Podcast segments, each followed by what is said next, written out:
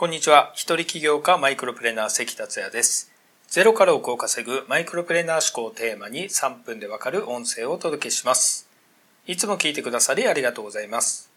今もまだやめなんですけれども、まもなく宮崎に帰ります。今日もランニングをしてきました。11日目になると思うんですけれども、今日は途中で神社を見つけまして、彦山神社と書いてあったんですけれども、そこに入ってみたところ、山の上までずっと階段が続いてたんですね。ただそこはイノシシが出るみたいで、イノシシが街に多分出てこないように柵がしてあってですね、結局階段を登って神社のところまで行けないという神社でした。こんな神社があるとはちょっと驚きでしたね。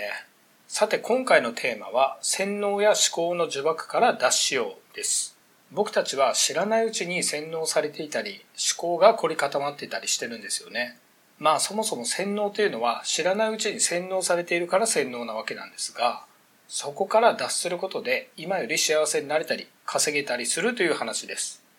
僕の音声を聞いている方々は世の中のおかしいところにいくつか気がついていると思います。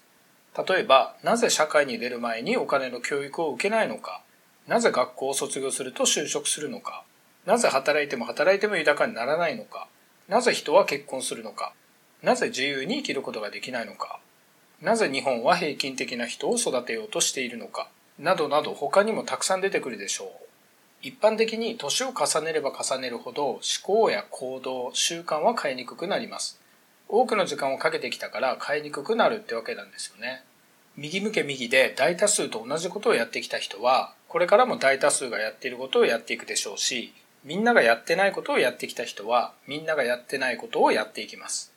わかりやすいのが大型連休です。大多数の人が休むので、どこに行っても混み合いますよね。シーズン中は飛行機もホテルも高いです。逆に空いているオフシーズンは安いです。旅行に行くならオフシーズンがいいですよね。好きな時に休めて出かけられる。そういう思考や行動をしている人はオフシーズンに動きます。そういう人生いいなと思う人が増えても、先にお話した通り、思考、行動、習慣は変えにくいので、この図式は変わることはあまり考えられません。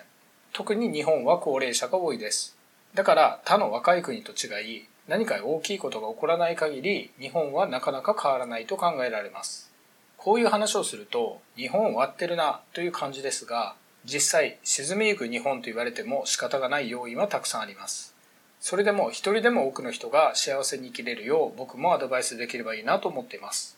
僕らが受けてきた教育ははっきり言えば洗脳です。平均的にサラリーマンや公務員として組織的に働ける人として教育されます。僕が24歳の時に気づいたのは学校教育では成功という概念も成功哲学も何一つ教えてくれなかったということです。僕はミュージシャンを目指してましたが上京してすぐに諦めたのは成功哲学やマインド面の教育をされてきてなかったからだと気づいたのです。俺の人生どうしてくれるんだというつもりはありません。そもそも先生がそれを教えられないだろうという話です。僕は教育学部でなのでよくわかります。学生から社会経験なく先生になる人が成功哲学などを教えられるわけがありません。教えられるのは受験勉強で志望校に受かることでしょう。でももう学歴は通用しない時代です。子供の頃に一番重要な教育が洗脳なのでなかなか厳しいですよね。世界は急速に変わっていく中で日本は取り残されている感があります。だから今の一番若いうちにこの洗脳から脱することが大事なのです。